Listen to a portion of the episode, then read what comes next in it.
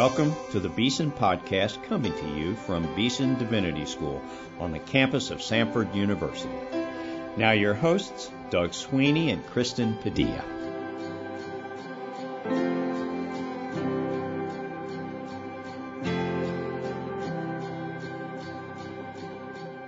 Welcome to the Beeson Podcast. I am Doug Sweeney, Dean of Beeson Divinity School and co-host of this show. We are grateful for another week with you. Today's show features not a guest, but a sermon delivered by one of our guests this spring, the Reverend Dr. Charlie Dates. Now, Kristen, would you please tell us more about today's sermon? Hello, everyone. Today's episode is another opportunity for us to share with you an edifying, wonderful sermon preached in Hodges Chapel. Today's sermon was delivered this spring on February 25th by the Reverend Dr. Charlie Dates, who was a guest on the podcast on March 3rd. Dr. Dates preached from 1 Peter 1 verses 22 through 25 as part of our chapel series this spring on the enduring nature of God's Word. His sermon title is Forever Word in a Fading World. Dr. Dates reminds us that we are perishable beings, but that we have the opportunity to touch and be changed by something that doesn't die, the Word of the Lord. This was one of the best sermons I have heard in Hodges Chapel, Dr. Sweeney, and I believe you, our listeners, will be greatly edified in your walk with the Lord through the hearing of Dr. Dates' message. Dr. Sweeney. I simply want to add at this point that Charlie Dates has been a dear friend for many years. I have the privilege of having served as one of his seminary professors and uh, had the privilege of well as well of supervising his doctoral work uh, at Trinity Evangelical Divinity School. I got to participate in his ordination service, so it was a real treat for me to be able to bring Charlie to our own campus and uh, help him to rub shoulders and have influence on our own Beeson students. So let's go now and listen to what he had to say in chapel from 1 Peter chapter 1, 22 through 25. Forever word in a fading world. A reading from the Old Testament, the book of Isaiah, chapter 61. The Spirit of the Lord God is upon me, because the Lord has anointed me to bring good news to the poor. He has sent me to bind up the brokenhearted to proclaim liberty to the captives and the opening of the prison to those who are bound, to proclaim the year of the Lord's favor and the day of vengeance of our God, to comfort all who mourn, to grant to those who mourn in Zion, to give them a beautiful headdress instead of ashes, the oil of gladness instead of mourning, the garment of praise instead of a faint spirit, that they may be called oaks of righteousness the planting of the Lord, that he may be glorified. They shall build up the ancient ruins. They shall raise up the former devastations. They shall repair ruined cities, the devastations of many generations. Strangers shall stand and tend your flocks. Foreigners shall be your plowmen and vine dressers. But you shall be called the priests of the Lord, that they shall speak of you as the ministers of our God. You shall eat the wealth of the nations, and in their glory you shall boast. Instead of your shame, there shall be a double portion. Instead of dishonor, they shall rejoice in their lot. Therefore, in their, land, they shall possess a double portion. They shall have everlasting joy. For I, the Lord, love justice. I hate robbery and wrong. I will faithfully give them their recompense. I will make an everlasting covenant with them. Their offspring shall be known among the nations, and their descendants in the midst of the peoples. All who see them shall acknowledge them, that they are an offspring the Lord has blessed. I will greatly rejoice in the Lord. My soul shall exult in my God. For he has clothed me with the garments of salvation.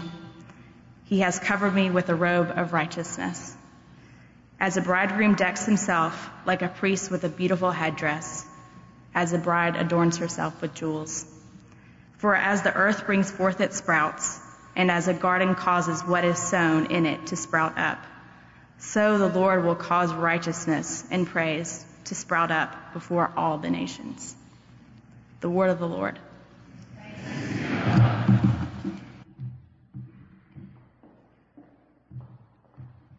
A reading from 1 Peter chapter 1, starting in verse 22 through verse 25. Having purified your souls by your obedience to the truth.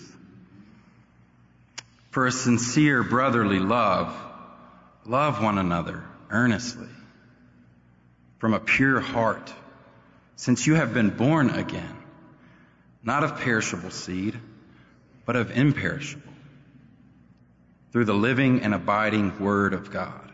For all flesh is like grass, and all its glory like the flower of grass. The grass withers, and the flower fails, but the word of the Lord remains forever. And this is this word is the good news that was preached to you. The word of the Lord. Gracious God our Father, we do thank and praise your name for Jesus Christ, our prophet, priest, king, and savior.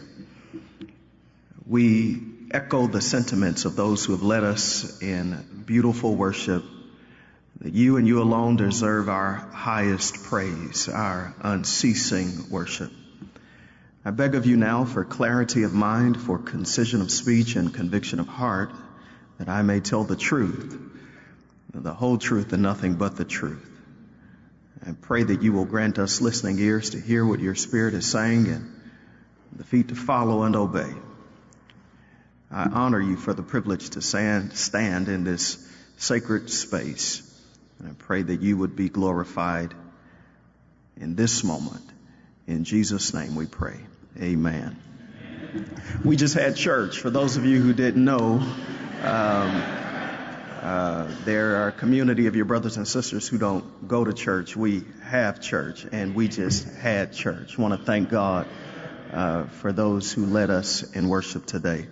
Let me rush to express my sincere and profound appreciation to uh, Dr. Douglas Sweeney and Wilma Sweeney. On a human earthly level, uh, there would be no Dr. Charlie Dates without Dr. Douglas Sweeney who put his foot down and insisted that I get that dissertation proposal in and who rode with me till I got it done. And so I uh, literally owe much uh, to him and am grateful for his ministry to me and to my family.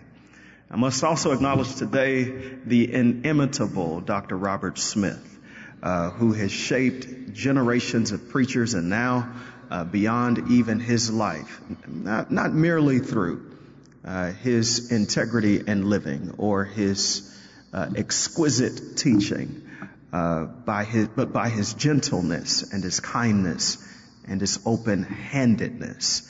Dr. Smith, I come from Chicago acknowledging you, man, and am grateful for your ministry uh, to me. And then uh, to all of you, my father's children, I see also Dr. A.B. Sutton, uh, pastor of the Livingstones Church. It's some giants uh, in the building today. And I pray that you all will uh, stand and pray with me uh, as I preach the word of, of God. Dr. Sweeney gave me a choice of passages. And so um, when that happens, you got to pick what the dean gives you. And so I, I chose today 1 Peter chapter 1 verses 22 through 25. And I want to read into your hearing these verses and beg of you that you would pray with me as I preach them. Listen to these words that Peter uses to describe the enduring, ever abiding, and unfading Word of God.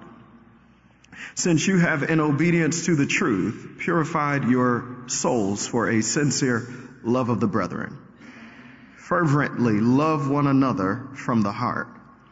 For you have been born again, not of seed which is perishable, but imperishable that is, through the living and enduring Word of God. For all flesh is like grass, and all its glory like the flower of grass. The grass withers, the flower falls off, but the word of the Lord endures forever. And this is the word which was preached to you. I want to talk for a few moments in the time we have allotted to share together from this thought, the forever word in a fading world. And when we die, our plans, our policies, and our panaceas die with us. We humans are beset by a disease. It's a disease of temporality. We are time bound, death eligible, perishable beings. And yet people everywhere in every language and of every ethnicity and in all cultures are groping and grasping in the darkness for something that lasts forever. But when we die, our plans, our policies, and our panaceas die with us. Those words sent my mind swirling until it landed in about 1815 when Napoleon Bonaparte was exiled in his conquest of the then known world. He had spent the better part of his life trying to conquer the world only to come to a screeching halt, to have his subjects divide up his kingdom and a new world order emerge because nothing lasts forever. My mind kept moving until it landed in 1964 when a vacillating Lyndon Baines Johnson, feeling the pressure of a dangerous dramatization by marchers in Selma, took to Congress for an act, a voting rights act that he would sign to save the soul of the nation. And you would think that those words etched in legislation in 1965, that that decree would hold in perpetuity. But just 13 years ago, Congress had to provide extensions because not even the statutes of the world's largest and strongest representative democracy can fend off the erosion of passing time. No one's word lasts forever. No one's work endures for all time. No government's decrees linger endlessly. It's a fact, a certainty of our nature, a rhythm we've come to accept. And yet people everywhere, in every language, of every ethnicity, in all cultures, are groping and grasping in the dark for something that lasts forever. But we wither, we fade, and we die. And when we die, our plans, our policies, and our panaceas die with us. That's the bad news. But my guess is you didn't show up at 11 o'clock on Tuesday morning to hear me preach bad news. Peter gives us in this text some good news. It is the blessed encouragement that there is something that lasts. No, let me say it better. There's something that outlasts something that hangs on, something that survives, something that when time falls exhausted at the feet of eternity will still be standing. Something that survives the greatest empires and outlives the most remarkable civilizations. And that something is the word we preach. This text is tailored to teach you and I that the word we preach will outlast us and its promises will outlive our ministries. Spurgeon is dead now, but the word he preached is fresher than tomorrow's newspaper. Gardner Calvin Taylor is gone now, but the promises he proclaimed still apply to us today. Sandy Ray is a blessed memory now, but the gospel he preached still saves souls today. And all of that is because of the testimony of another who did die but the record reads that he's alive today and forevermore. This, friends, is the forever word in our fading world. That's the word about which Peter writes to the saints scattered abroad. Remember Peter, the impetuous disciple from Capernaum, the big fisherman. Uh, Peter, uh, the disciple who invented concealed carry. Peter, who would cuss and cut you when church was over. Peter writes to this fledgling church, a people whose world has been upset by the aggression of a government hell bent against the Christian faith. These are people who Peter calls in the introduction of his letter strangers, sojourners, people who understand temporality with so great familiarity. Their homes are temporal. Their careers are ephemeral. Their relationships are under the gaze of uncertainty. And all that they have is the gospel that has given them a new identity. But not only that, Peter writes to a church that is affected by jealousies and hatreds of their past. Uh, people who make up an unlikely fellowship. This is a church of Jews and Gentiles. Men and women of different nationalities and ethnicities. Many of whom have been torn asunder by the mutual rifts of suspicion and conflicting interest. They had no reason to do life together apart from the gospel of Jesus Christ. And in the midst of shifting times and a fading world, Peter gives them a strange admonition. It's strange because when you live with people, you come to discover that when life gets topsy-turvy, when things turn upside down, the human inclination is to care for oneself to the exclusion of those you would otherwise hate. But in that very context, Peter writes to them what I proclaim to you. Because of our redemption, we are bound to our Lord, but we are also bound to one another. That's what makes for good church, by the way. And I know you want that kind of church like I do. It's a loving church. A people characterized by a sincere and profound affection for one another. And at the end of this heavy emphasis on doctrine, at the curtain raising of this epistle, Peter squeezes out of that doctrine what is the truest litmus test as to whether or not we have our orthodoxy as strong as we proclaim it has a hold on us. Peter tells the early church that the after effect of their salvation must be an ardent, unfeigned love for one another. And he says then, that genuine salvation must of necessity produce fervent love in the church fellowship. That's what we read in verse 22. Since you have in obedience to the truth purified your souls for a sincere love of the brethren, fervently love one another from the heart. Peter argues that there ought to be a result felt in the fellowship when our souls have been purified. It's about to become a museum. I, I wouldn't believe it unless I saw it myself. I was driving by one of our legendary churches in Chicago just the other day. There are new signs on the scaffolding on the side of this church. It was a beacon of hope during the great migration of the early 1900s. In fact, it's the first place that Thomas Dorsey and Mahalia Jackson sang Precious Lord. It has come to be known as the birthplace of gospel music. But the signs on the side of the scaffolds of what used to be a growing and vibrant church alert every passerby that it's about to become a museum. I want to say to you that it can happen to your church too. What took this church threatens to take every church. What is it that takes our churches down?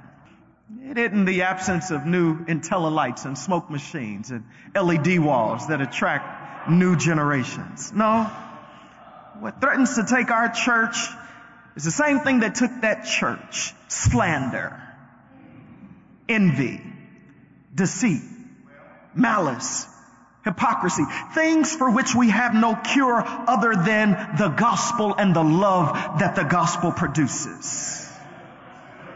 Every church is museum ready when it fails to love from the heart.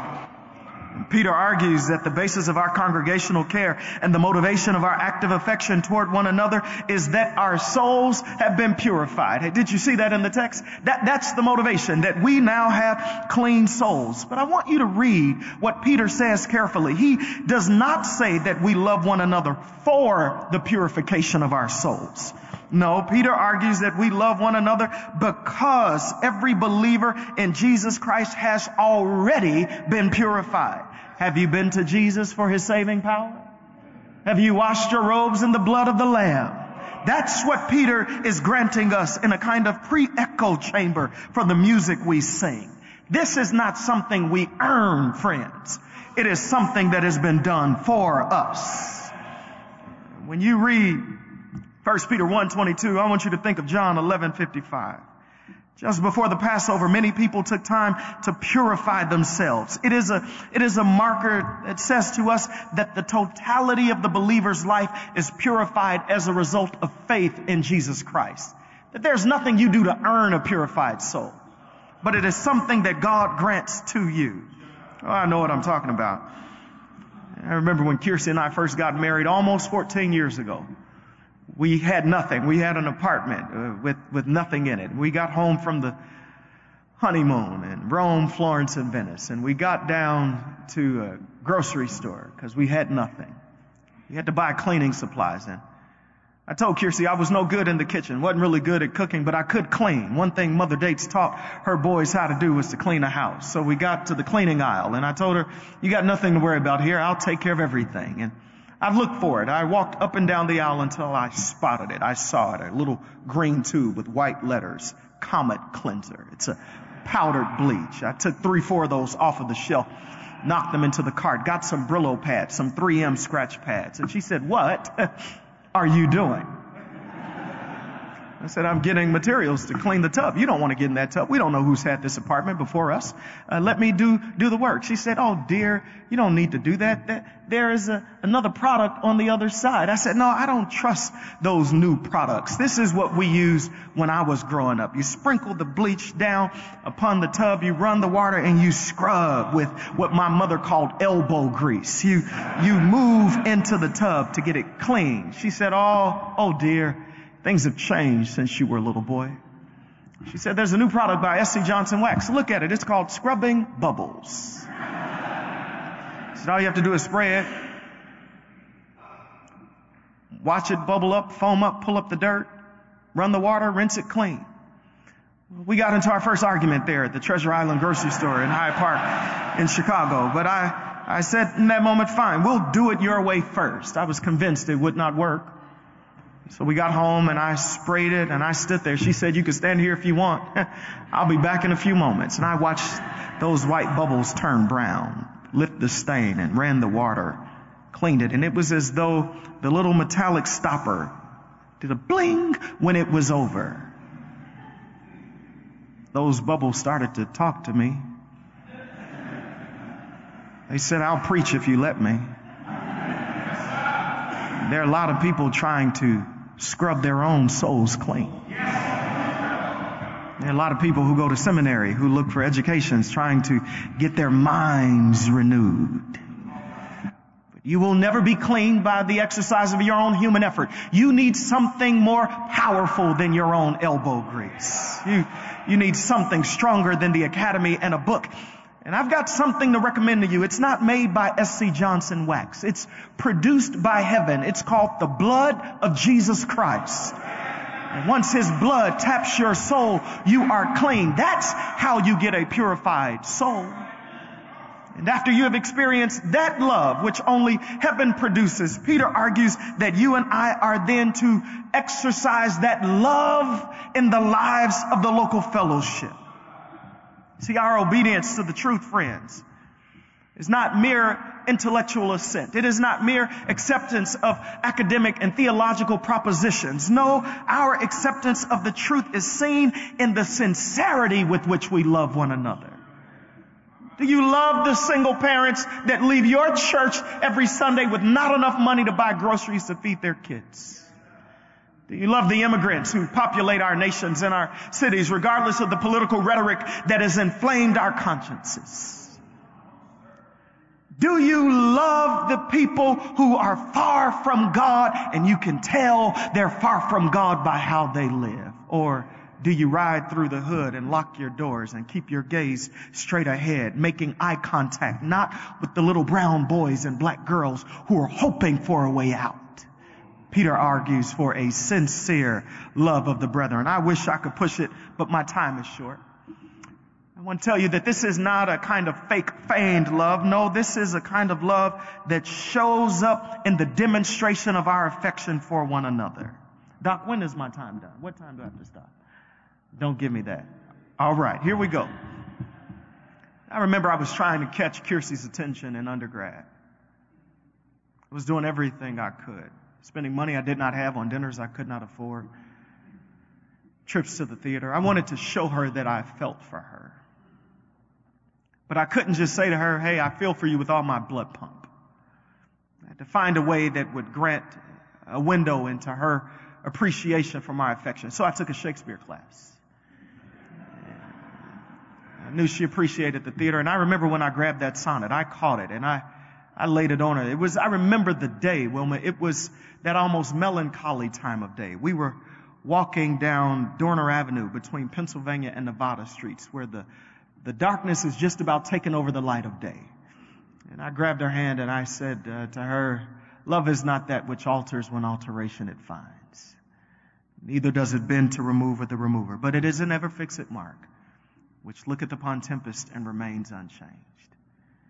It struck me in that moment that Shakespeare is the kind of poverty of speech when it comes to communicating love. Our love is not seen in the superlative of our spoken sentiments, but our love is shown in the action we convey toward one another. This is what Peter is getting at. He says to us that there is something about the after effect of our salvation that ought to show up in how we treat one another. But then he says something else, and I leave you with this. He says something not only about uh, what our salvation produces, but Peter says something about what produces our salvation. He, he says, for you have been born again, not of a seed which is perishable, but that which is imperishable. That, that is through the living and enduring word of God. Peter argues something about the reliability of the time tested source of our redemption. He says that our redemption has been born of an imperishable seed. You know, everything that is born is born of a seed. Trees are born of a seed. Fruit is born of a seed. Human beings are born of a seed. And Peter's argument is that the thing born takes on the nature of the seed from which it was born. If the thing born is born of a seed that dies, the thing born is going to die. Peter lifts the argument, flesh is like grass, glory like the flower of grass. Have you ever noticed how beautiful and how glorious flowers are? I bought many of them. I've spent my life savings one year uh, on some flowers in our home. My kids and I went out to get some flowers for Mother's Day, and we picked out burning eye roses and blue iris and calla lilies and birds of paradise and hydrangea, and we assembled this wonderful floral collection, and we brought them home and we set them in indirect sunlight. We clipped the stems to give them a new shot at fresh water and fed them. I took pictures of them as I often do, had to leave a few days later to go preach, and I looked at them every day. And I, I came home hoping to see these beautiful flowers that we had purchased. My wife has something she likes for me to do when I come home. She says, Dear, how did it go? I said, You'll never believe it. It went well. The angels danced while we worshiped the Lord. She said, Oh, dear, that's great. The trash. I went to grab the trash and I picked it up and the side of that bag swiped the side of my leg. You'll never believe what I felt. I said, Oh no. I opened it up. There they were. The birds of paradise. The calla lilies, the blue iris, the burning eye roses. I said, you didn't, you didn't throw them away. She said, oh dear, they were dying when you brought them home. Aren't you glad when God had to pick a seed from which to birth our salvation, that he did not pick something that was dying on the way home. Aren't you glad that when heaven invested in your salvation and knew that you would act a fool even after you had been saved, that heaven picked something that would not die before you did? What Peter says is that the seed of our salvation is the living and enduring Word of God. Scholars are divided. They don't know if this word, this description, living and enduring, applies to God or if it applies to His Word. I think both. Either or are just fine. His Word is living and enduring. I want to call you to the witness stand as I take my seat. You know that this Word is living and enduring, don't you? I mean, when your back has been up against the wall when you've had to make decisions, when you've looked for time tested wisdom, you didn't go back to a college psychology book. You didn't reach for a farmer's almanac.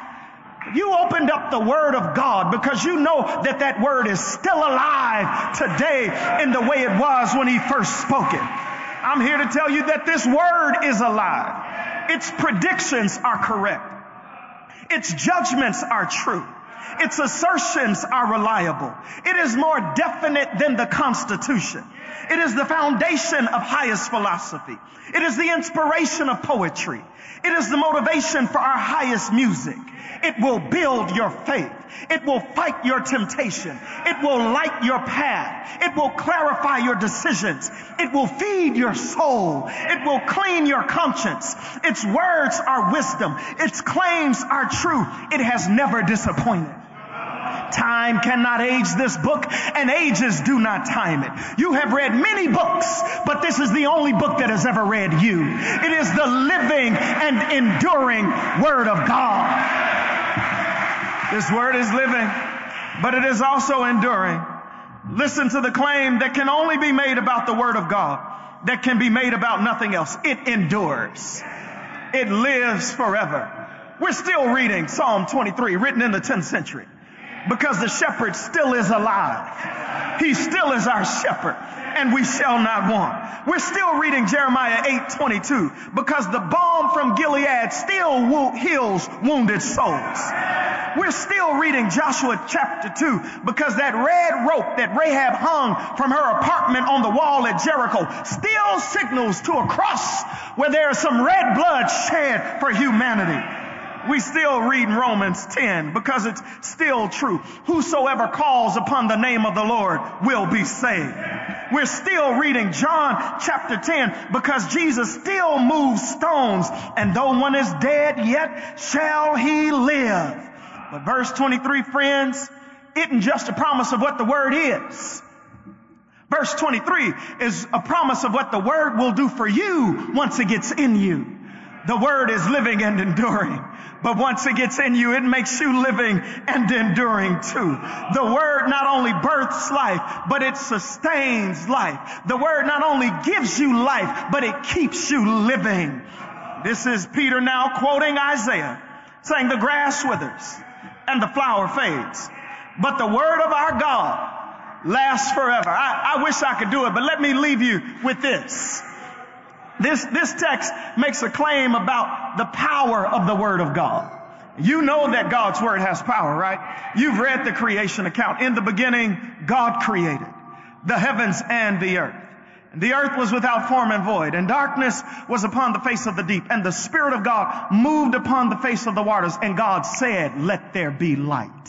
And one of the best lines in all of the Bible follows right after that, and there was light. It's what scholars call ex nihilo power. That God has the power to make something out of nothing. That His Word has power. What did God have to work with when He created the world? You know, everything we make, it takes something that's already made to make it. I hear people after church on Sunday, Sunday saying, what you having dinner? Oh, I'm making some chicken. They're not making no chicken. They're taking chicken that has already been made, washing it, flouring it, seasoning it, frying it, and eating chicken.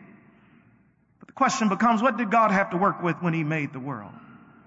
God stepped out on nothing. When the only pulpit he had was the power of his own personality. He looked at nothing.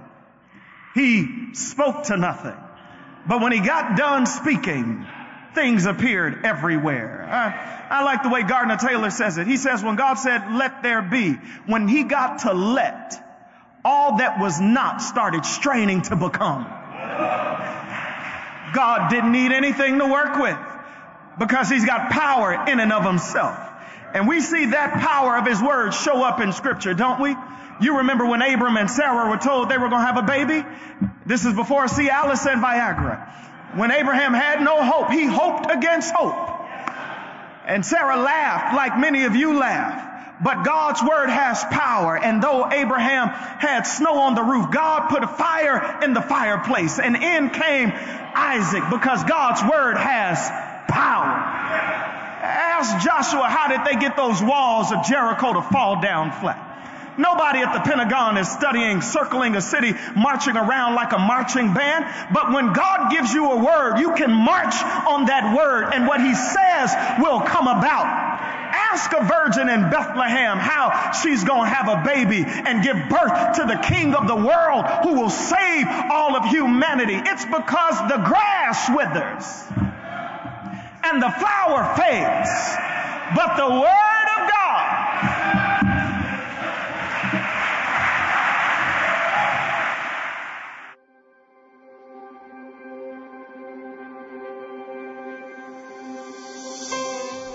You've been listening to the Beeson Podcast. Our theme music is written and performed by Advent Birmingham of the Cathedral Church of the Advent in Birmingham, Alabama. Our engineer is Rob Willis. Our announcer is Mike Pasquarello. Our co-hosts are Doug Sweeney and myself, Kristen Padilla. Please subscribe to the Beeson Podcast at beesondivinity.com slash podcast or on iTunes.